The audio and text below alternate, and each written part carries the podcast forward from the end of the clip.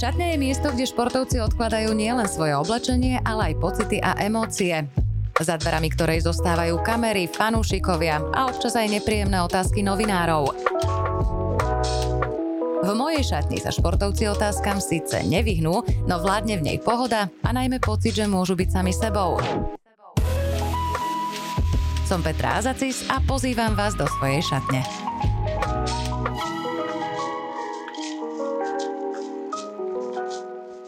Po Jozefovi Golonkovi bol druhým slovenským kapitánom Československej hokejovej reprezentácie. 156 krát nastúpil za Československo a v najcenejšom drese nastrieľal 68 gólov. Bol tiež členom týmu Belasích, ktorí v roku 1979 vybojovali ako prvé slovenské mužstvo titul majstra Československa a bol tiež mozgom hviezdneho útoku na krídlach s Igorom Libom a Vincentom Lukáčom. Reč je o bývalom hokejistovi, ktorý začiatkom decembra oslávil 63.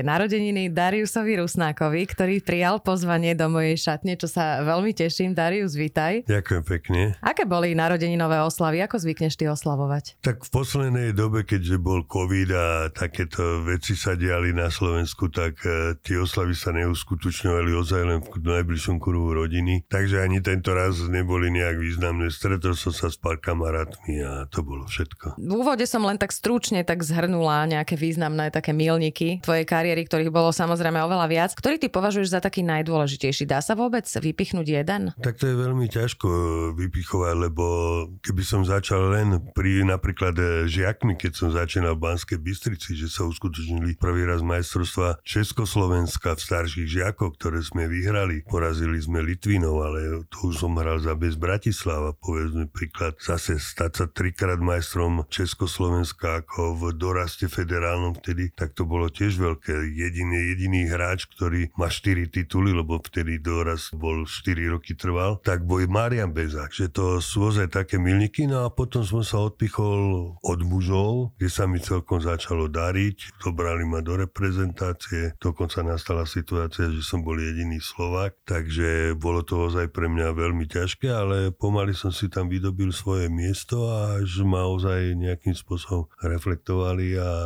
boli radi, že som bol aj v tú dobu kapitánom, lebo zo začiatku to vyzeralo veľmi zle, že sa nám nebude dariť, no ale to sa prekonalo, utvorila sa vynikajúca partia a vrcholom potom bolo, keď sme sa stali majstrom sveta v 85. Takže asi tak. Ty si odchovancom Banskej Bystrice si to spomínal, ale najúspešnejšie roky na klubovej úrovni sa spájajú teda s Bratislavským Slovanom. Aká bola tvoja cesta do hlavného mesta? Tak ona nebola nejak klukatá. Otec začal pracovať v Bratislave tak celá rodina sme ho nasledovali. Jedine v čudná bola taká malá kľúčka, že neskončil som hneď v Slovane, ale išiel som do Besky a to bolo preto, že e, mal som ísť za pánom Poloním, ale pred pánom Poloním bol tréner zase Besky, Palo Siroťák, tak ma tam nepustil, oca prehovoril, tak som skončil v Beske. Tam som pôsobil dva roky, ale stretli sme sa výborná partia, Ivan Dornič, e, Dušan Pašek, ako po ešte teda ďalších hráčov, ktorí tam boli. Takže to bolo prvé a až tak som sa dostal do Slovana a tam som začal od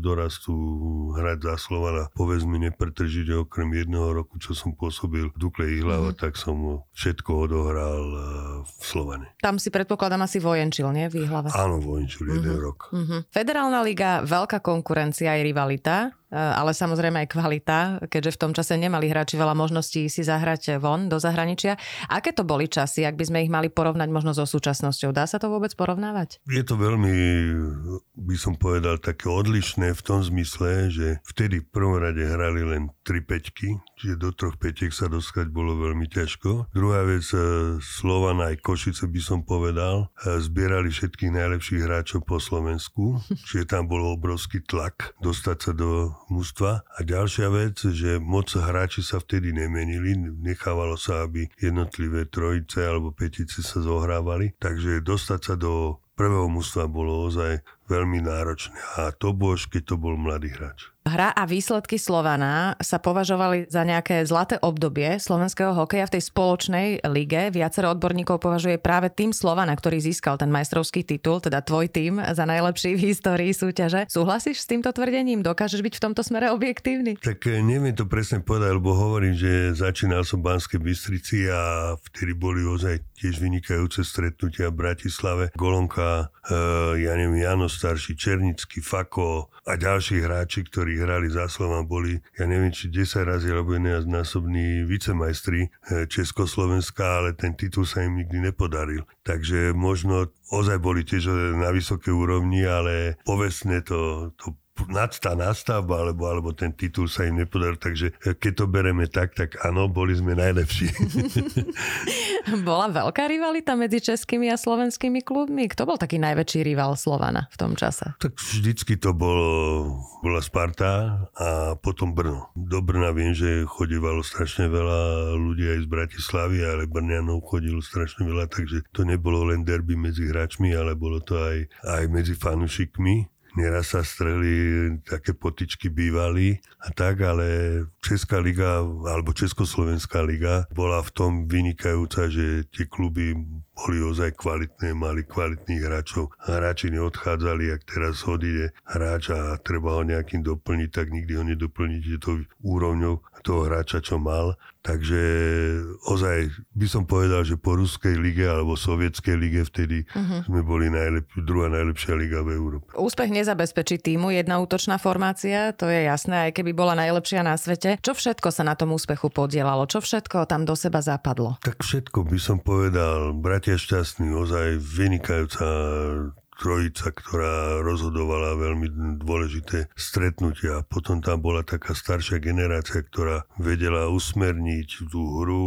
Väčšinou boli na to, aby bránili alebo pomáhali e, prvé peťke, no a potom sme my boli zase srční, mladí chalani, ktorí sme museli hrať tvrdo do tela, jazdiť tam, otravovať ich a znepríjemňovať im život a samozrejme tréner už nás pomaličky dával hrávať aj presilovky, takže museli sme už aj dávať góly. To sú presne tie časy, ešte aj ja som ich zažila, kedy bola veľmi vážne brána tá hierarchia v týme, že ne, nemohla som prísť medzi ženy a si tam nejaké svoje veci riešiť, lebo by ma veľmi rýchlo postavili na miesto, by mi ukázali, kde je. Čím to je, že dnes sa to tak nejako vytráca? Aj celkovo tá úcta k tým starším, ktorí už niečo teda dokázali aj v živote, aj v tom športe? Je to veľmi ťažko takto nejak hodnotiť. Ja viem, že keď som prišiel do mužstva, tak som, jak sa hovorí, len nožičkami hompal, ale som bol celý čas ticho a počúval som starých hráčov, čo rozprávajú, alebo starších hráčov. No a keď ma už pozvali medzi seba, tak to trvalo, ja neviem, 3 mesiace, 4 mesiace, až som píše povedzme s nimi na jedno pivo alebo tak. Ale je to asi tým, že predsa len tá doba sa mení, e, ten vekový priemer tých hokejistov sa posúva, samozrejme, že ale aj ostávajú starší hráči. Ja kedy si, keď mal už 30 rokov, už bol starý a mm-hmm. už mhm. v podstate toho hráča dávali preč z mústva. Takže je to také a druhá vec je, že e, ľudia mladí sú teraz takí drzejší, kde my sme si museli vážiť tých ľudí. Kým ja som začal, ja neviem, týkať e, Rudovi Tajcnárovi, tak e, boli minimálne 3-4 mesiace a teraz príde mladý chalan a hneď vám týka, takže mm-hmm. je, to, je to veľký rozdiel. No a, a také veci, že puky zbierať, e, batožinu nosiť, hokejky obrusiť, alebo poriadok, aby bol v kabine, tak to bolo normálne a teraz to radšej nerobia, sú tam na to ľudia, takže je to trošku iné predsa. Že lepší možno servis, ale či to nie je aj možno trošku, trošku na škodu. Slovanec ty bol tvorcom útočnej hry v takom legendárnom útoku Jaško Rusnak Bezák. V čom boli tvoje krídla výnimočné a v čom ste sa vy mohli jeden na druhého spolahnuť? Tak neboli len e, títo chalani dvaja, ale samozrejme boli za, m- za nami ešte obrancovia Ičo Černý a Vlado Urban. My sme boli v podstate ten istý ročník, 259 55-58 chalani tam boli. A my keď sme prehrávali, povedzme mikrozápas svoj, tak sme neprehrávali jeden hráč, ale prehrávali sme všetci. Mm-hmm. Čiže my, keď sme chceli uspieť, museli sme strašne držať pokope a každý mal určitú úlohu v eh, tej peťke. Marian Bezák bol bráňace ľavé krídlo. Jano Jaško bol hráč, ktorý vedel vybovovať puky, lebo bol taká mohutná postava a silou zárodených hráčí, že on vybojoval puky. Ja som bol ten rozum. Ičo Černý ako obranca, vynikajúca prihrávka pre útočníkov, výborná strela. A Vlado Urban to bol taký drič, taký, čo trebalo niekoho niekde zrušiť, tak, tak ho, zrušil. sme, tak ho zrušila. takže ozaj sme sa veľmi dobre doplňali a preto aj ten výkon bol taký, že sme aj ťahali aj my už po bratoch šťastných e, celý Slovan.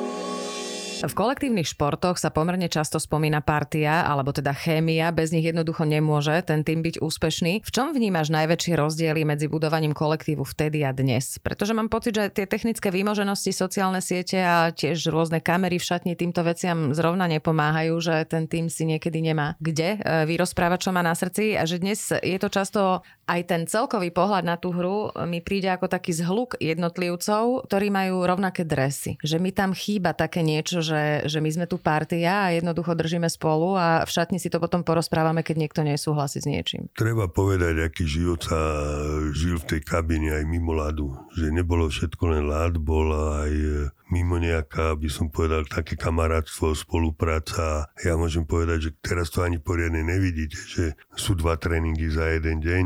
V mústve majú len jeden tréning, ktorý je trošku, povedzme, dlhší, ale my medzi tými tréningami, keď sme boli, tak buď išiel niekto domov, alebo ostal v kabine a tam sme hrali biliard, gulečník. Bola obrovská zábava, čiže takto sa tá partia utvrdzovala a toto teraz veľmi chýba tým hráčom, že oni nevedia jeden o druhom a čo má v rodine, alebo tak my sme sa pravidelne v rodine navštevovali. Teraz je to, že odrobí si svoju prácu a ide domov, takže je to úplne iný život, lebo, jak hovoril Igor Liba, že tí mladí, že keď hráva v Spiskej Noesi, keď prišiel zo zahraničia, že tá ani pivo nevedia piť, ani na pivo nevedia si sadnúť. Takže e, hovoril, že není to to, čo kedysi bývalo. No, I keď ja... samozrejme hovorím, že, že nejde tu o to pivo, ale ide o tú, by som povedal, kamarátstvo, súdržnosť a, a preto ten kolektív je aj potom silný. Že keď e, držia pokopy, tak e, veľa vecí sa presadí, ale sa samozrejme aj veľa vecí sa odpustí. No to je potom strašne vidieť, e, či to, či to je kolektív aj mimo e, toho ihriska, toho ľadu. Ja si pamätám, že sme všetci športovci ešte svojho času do kolkárne chodievali sa stretávať zo všetkých tých športov a že sme celkovo tak komunitne nejako viacej žili, že teraz je to naozaj také, také každý domov hneď e, mobil do ruky a koniec. Ja nikdy nezabudnem na rok 79, keď sme sa stali majstrami Československá hokej Slovan a v Bratislave okrem e, basketbalu ženského, ktorý skončil e, strieborný, všetky kolektívne športy, či to bolo, ja neviem, hádzaná červená hviezda, štart Bratislava, Inter Bratislava, zase basketbal, Slavia UK, e, Červená hviezda, takto Červená hviezda, muži, mm-hmm. volejbal, volejbal. E, Slavia UK, ženy volejbal, vodné polo, vodné polo Slavia UK. Tak tieto športy všetky, dokonca Slovan, futbal vyhral, všetci sme boli majstri Československa a to už bolo čo povedať. A, a táto obrovská masa, by som povedal, športovcov, keď sme sa stretli uh, v, vo V-klube, mm-hmm. tak uh, ťažko si to niekedy aj predstaviť, čo sa tam dialo, že zábava bola vždy obrovská. To si viem úplne živo predstaviť. Ja neviem, či by to bolo aj publikovateľné možno. Ale prečo nie? Veď zábava bola, veď my sme sa naštevovali, chodevali sme pravidelne na stretnutia, povedzme, dievčat alebo chávam, potom zase by sme im dali lístky na naše stretnutia. Čiže tá komunita držala pokope a keď už bol ten priestor dať sa niekedy dokopy, no tak áno, vtedy bola zábava. Ty si štartoval na piatich svetových šampionátoch a zo všetkých e, vy ste sa vracali s medailou, dokonca aj zo zimných olympijských hier v Sarajeve. Zisk ktorej z nich bol najťažší? Nemyslím teraz na to zlato, hej, z domácich majstrovstiev v Prahe, to muselo byť úžasné celé, ale cesta ku ktorému z tých najcenejších kovov, ktoré ty máš v zbierke, bola asi taká najklukatejšia a stála ťa najviac síl, alebo vás, celý kolektív. Ja by som to povedal trošku ináč.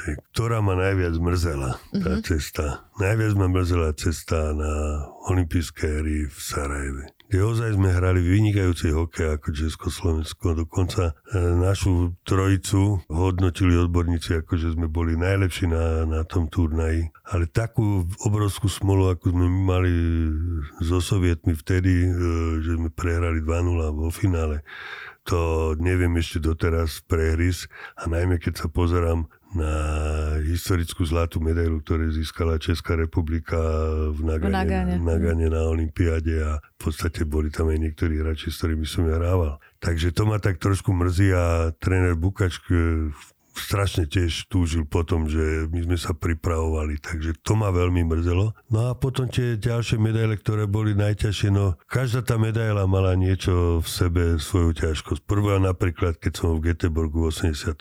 som bol mladý chalán, tak pre mňa som si uvážil veľmi. Ale hral som s takými hráčmi, jak bol Hlinka, Eberman, Martinec, ja neviem, Milan Novi, čiže tiež obrovský ako hokejové, obrovské hokejové legendy. E, potom sme hrali zase vo 83. E, vo Nemecku, mm-hmm. kde sme boli, by som povedal, jeden krok od vypadnutia, ale nás zachránil e, králik, Jirko Králik, ktorý chytil obrovskú šancu, ja neviem, Kinhalklovi, kto pozná hokej, tak vie, kto to bol, aký to bol vynikajúci hokejista. A tam sme potom skončili druhý, za len skore za Rusmi. Takže v kopu veľkých akože takých stretnutí ťažkých sme mali a, a každý ten turnaj alebo tie majstrovstvá boli špecifické. Po zápase o bronz, ale tiež po finále na tých vrcholných podujatiach vypukne obrovská radosť na jednej a obrovské sklamanie na druhej strane. Je to takéto počiatočné sklamanie toho zdolaného tesne po zápase, do ktorého teda dali všetko, ale napokon im nevyšiel. Úspech v podobe cenného kovu si ten športovec možno uvedomí až neskôr, keď to tak troška nejako sadne v tej hlave. Ako dlho tebe trvalo, kým si strávil tú finálovú prehru na olympijskom turnaji. Myslím tak, že sám v sebe. Či dodnes to ešte trvá? Tak ako som spomenul, sám, doteraz ma to mrzí a tak, no lenže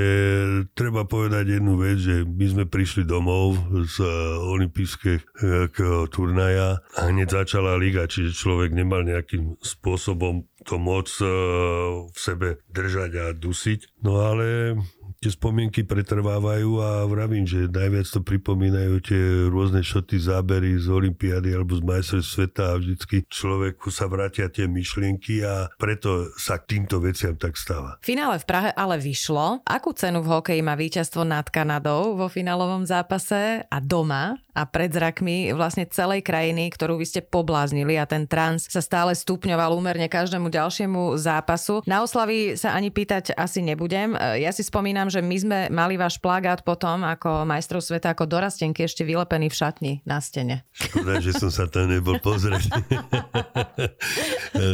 a tak e, bol to veľký úspech, ale musím povedať, že tiež sme mali také nepríjemné veci, že rozpadla sa nám jedna kvalitná trojka, to bol Kameš, Rosol, Klíma. Kameš sa zlomil si ruku, potom Rosol v prvom zápase hneď mal trieslo natrhnuté, takže to bola veľká škoda. No a mali sme ozaj e, veľmi namalé, aby sme postupili, lebo prvé zápasy sme e, poprehrávali alebo remizovali s Kanadou a s Amerikou, no a museli sme vyhrať nad Švedmi, lebo nás čakali Rusi a s Rusmi, viete, to je ťažko neviete, či vyhráte alebo prehráte, že tam vždycky bol favorit, boli Rusi. No ale mali sme to šťastie, že ozaj naša lajna vtedy zahrala vynikajúco proti Švedom, vyhrali sme si, pamätám, jak teraz 5-2, tým pádom sme Švedov vyradili, lebo vtedy sa hrávalo tak, že boli dve skupiny a z dvoch skupín potom postupovali mužstva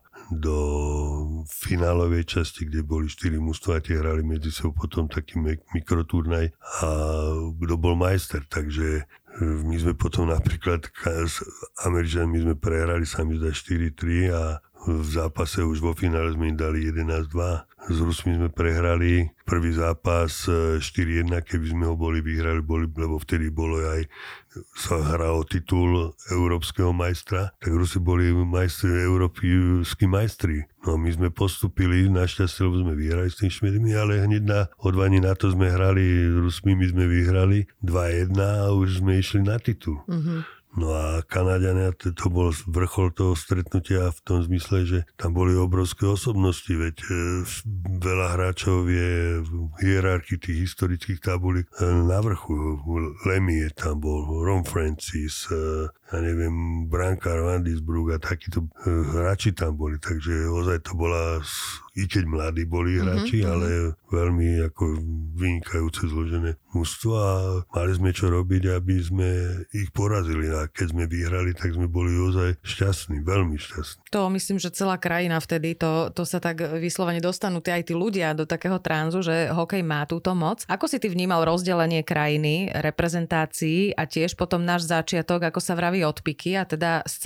Aké to boli momenty pre teba ako bývalého kapitána Československej reprezentácie vlastne v jej slávnej ére? Keď sa delila republika, alebo sa začalo o nej rozprávať, tak som hral vo Fínsku. Už tam začali ako Fíni e, sa nás pýtať, či to je dobre, či to je zlé a tak. Tak e, človek nevidel vtedy do politiky, lebo vtedy sa človek ani nezaujímal o politiku. Zaujímali sme sa my čiste len o svoj šport. Takže to tak bral tak trošku tak, e, že no je to asi pravdepodobne smola z druhého hľadiska pre Slovakov, ktorí sa chceli vždycky nejakým spôsobom ukázať, hovorili, že je to dobré. Len e, my sme to porovnávali z toho dôvodu, že za národné mústvo Československa hralo maximálne štyria keď hral piatý už hráč za výber Československa, tak to bolo strašne veľa. Sme si mysleli, že sme utlačaní, ale to nebolo tak. On, proste Češi boli vynikajúci. Takže z tohto pohľadu človek možno aj chcel. Z druhého pohľadu zase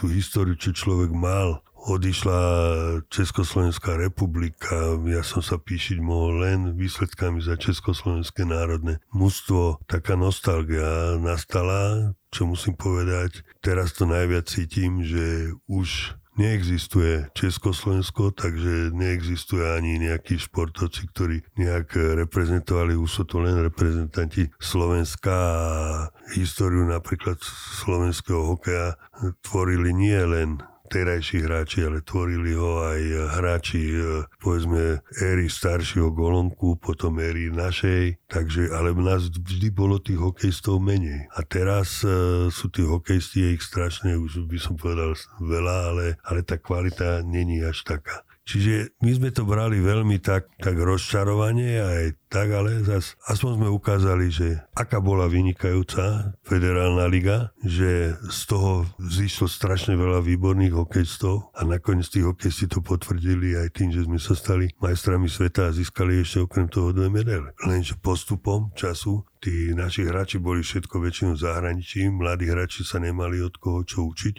a už to bolo ťažko dobiehať to, čo utieklo nám. I keď teraz sú také, by som povedal, e, nové hviezdičky vyrastajú, mm-hmm. čo by som bol veľmi rada, aby sa presadili a mali podobné úspechy.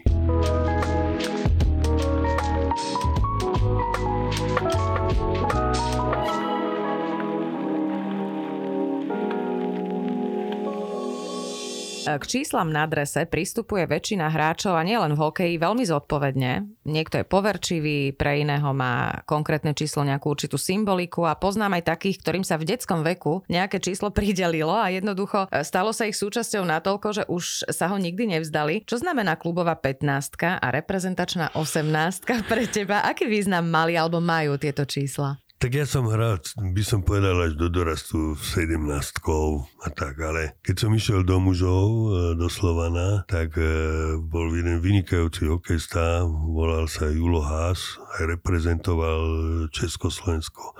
A on mal 15 a on prišiel pretože on bol jediný hráč, ktorý bol pravák. Uh-huh. Vtedy to sa nenosilo, vtedy boli väčšinou, všet, nie väčšinou, skoro všetko laváci, okrem neho a ešte, ešte bol e, Roman Cisár, ten bol tiež pravák. Tak ja som prišiel ako mladý chlapec tiež pravák. A on končil a hovorí mi, mladý, poď sem, praváci boli vždycky vynikajúci aj strelci a tak, tak tu máš dres, tak si vezmi, budeš mať 15. Tak takto som prišiel 15 a som pyšný na to, že ten mm-hmm. dres som mal. A deto to sa mi zase stalo to, že keď som ja išiel do mužov, ako do federálneho mužstva, tak e, Marian Šťastný mal 18 mm-hmm. v národnom mústve. A on v podstate vypadol z toho, nešiel na jeden turnaj, tak mi, ty budeš mať po Marianovi číslo, ste Slováci, takže budeš mať. Čiže neprišla takto, že som sa dostal k 18. Tiež toho nelutujem. Tieto dve čísla boli pre mňa ako také povestné a mm-hmm kto bol za tým. No a potom som ešte hral 4 roky vo Fínsku, konec, tak tam mi dali 20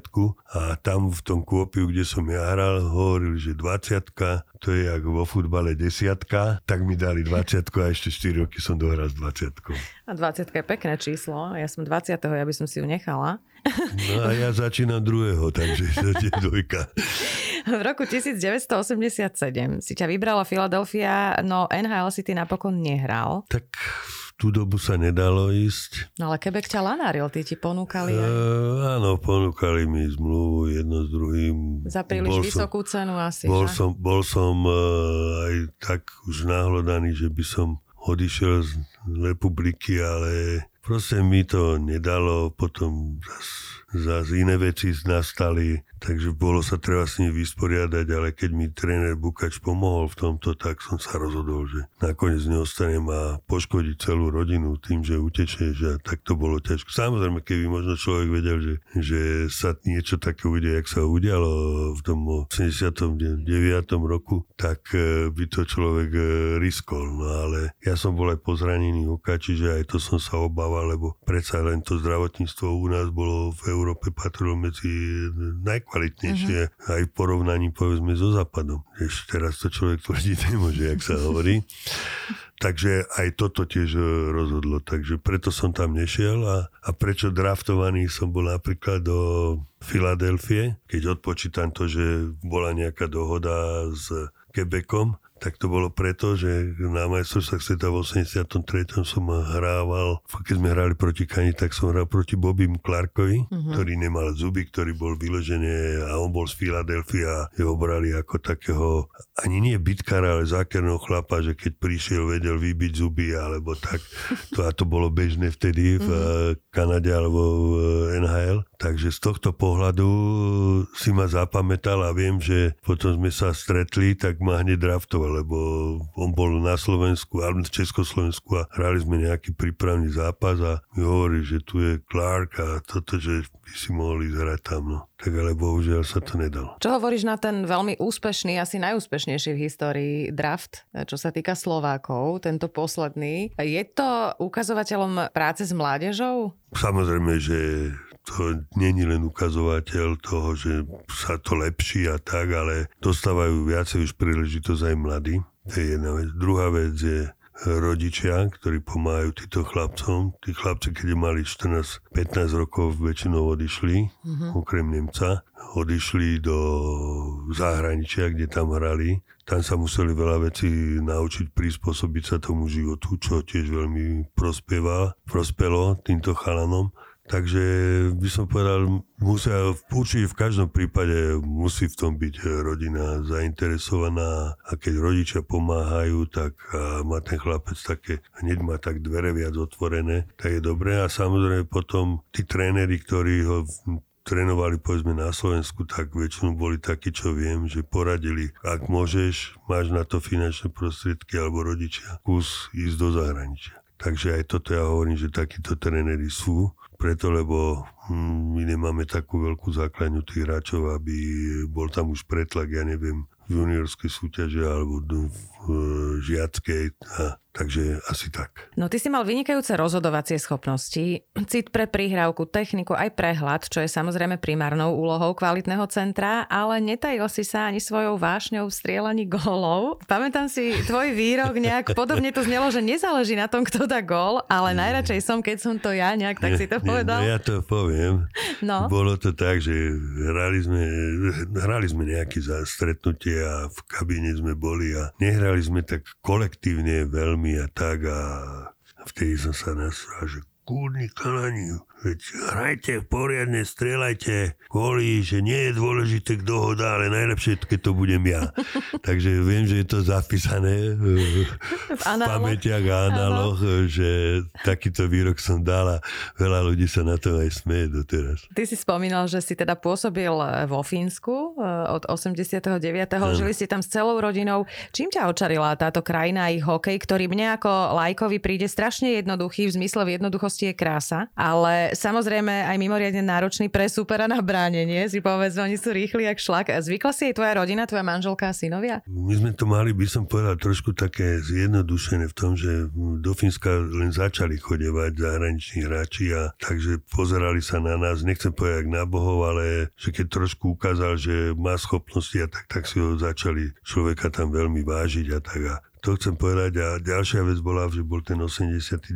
rok, keď sa ten systém u nás, tak chceli, aby sme ostali, čiže dosť taká aj pomocná ruka z tejto strany bola. Ale keď príjem v hokeju, tak musím povedať jednu vec, Fíni ozaj vynikajúci korčuliari, všetko fajn, ale oni nemali žiadny systém hokejový. A my sme ten hokejový systém tam priniesli, veď z provinčného mužstva Kuopio. My sme sa dostali na druhý rok už do finále sme hrali z TPS Turku, potom sa to začalo už trošku upadať e, z hľadiska toho, že e, odchádzali na tí kvalitní hráči do silnejších klubov. Takže áno, Fíni sa naučili najmä od zahraničných hráčov, ktorí tam prichádzali, najmä to boli väčšinou e, Slováci a potom Češi, že treba mať taktiku, na každého treba inak, iným spôsobom možno hrať ale, a, tak, a keď sa dodržiava, tak dá sa ospäť. A oni ju zveladili lebo pri tom korčulovaní oni dosť veľa ako nakorčulujú, čiže by som povedal, majú naviac, uh-huh. alebo mali naviac. Práve to oni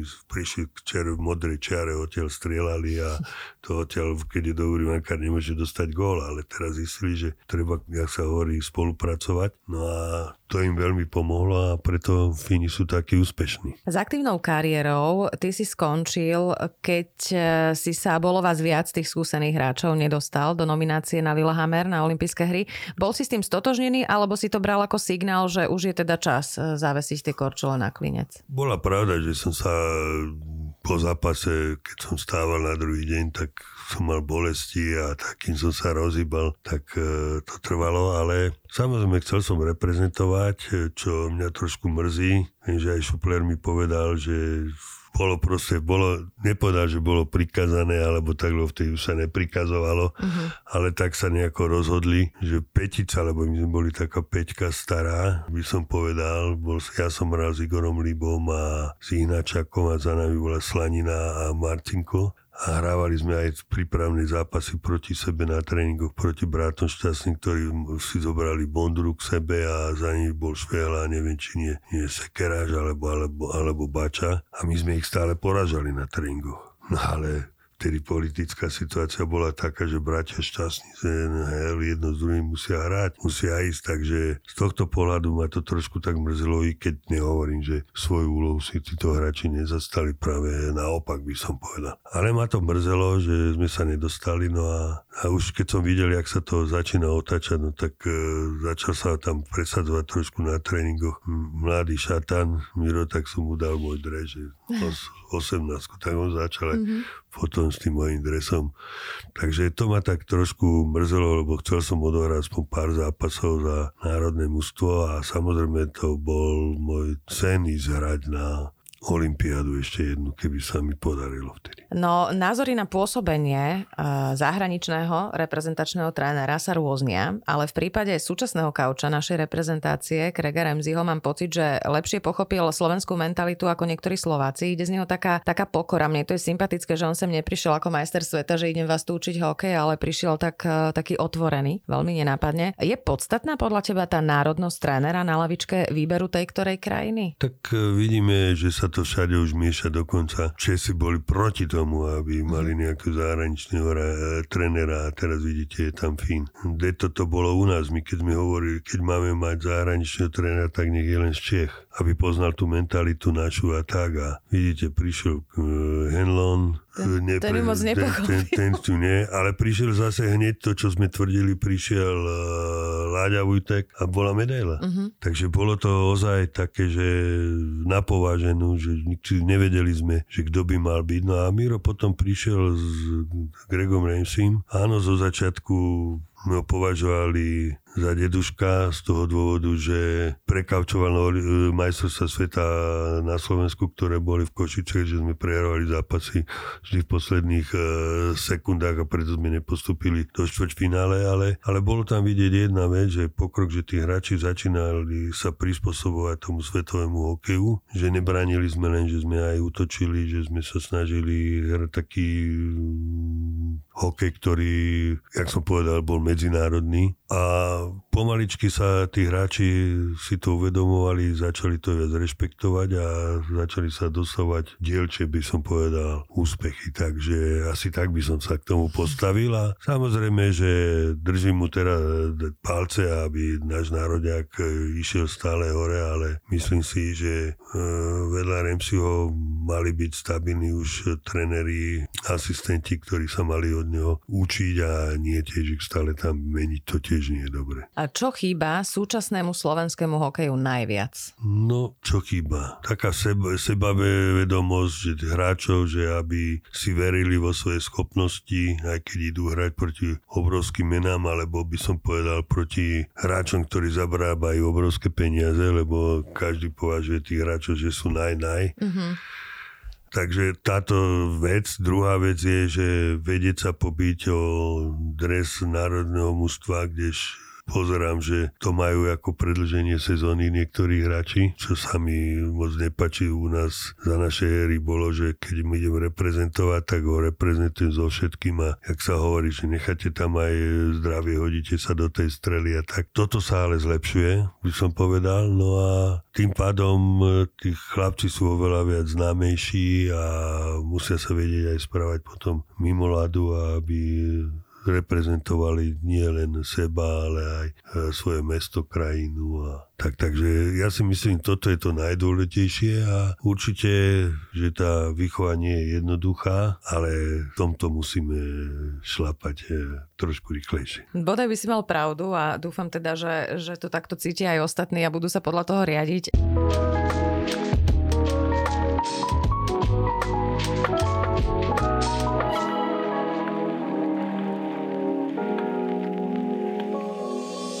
Daro, veľmi pekne ďakujem, že si si našiel čas na tento príjemný rozhovor. Veľmi sa z toho teším, teda, že si prijal pozvanie do mojej šatne. O toto mi ešte uh, povedz, prosím ťa, čo sa týka tej šatne. Spomínala som tam tie kamery. Ty si zastanca toho, alebo vnímaš tiež podobne ako ja uh, šatňu ako miesto, ktoré je výsostne miesto týmu, kde sa riešia veci a kde nikto cudzí nemá čo hľadať? Určite nie počas stretnutia pred zápasom, aby tam lietali s kamerami, ale už keď je tá eufória, že vyhráte nejaký nejaký titul a tak, tak tie kamery nech tam idú, aby ľudia videli, že tí hráči vedia, ako sa vedia tešiť. Ale nie, že dávate, natáčate tam e, chlapcov, ktorí majú dole hlavy. Na to sa má práve čo najskôr zabudnúť a robiť len, e, alebo kamerovať také veci, kde sú tie výsledky, z ktorých sa každý teší. Takže ja som nie zastanca úplne tomu, aby tie kamery boli, ale mali by vedieť o, o tej obrovskej radosti tých hráčov, čo dosiahli. Pokiaľ sú to tie pozitívne a veľké emócie, tie no, Samozrejme, že ide o, o tie najväčšie emócie a tak ďalej. Tak, takže Adam, nebudete tam dávať, že jak tréner kričí na hráča, že hrajú gulové, by som to tak povedal. Takže to, to nie je dobre. To, lebo to aj trošička zhadzuje aj toho trénera, že niekedy sa vyjadri ostrejšie, ale druhá vec aj hra, na hráča to môže vplyvať zle, že pred svetkami, svetkami mm-hmm. takže to nie je dobré. Ďakujem, Daro, ešte raz a prajem všetko dobré a ešte raz uh, spätne všetko najlepšie k narodeninám. Ďakujem veľmi pekne, od teba si to veľmi vážim a som veľmi rád, že som tu mohol byť s tebou a stráviť uh, takéto pekné chvíle. Ďakujem. Ďakujem.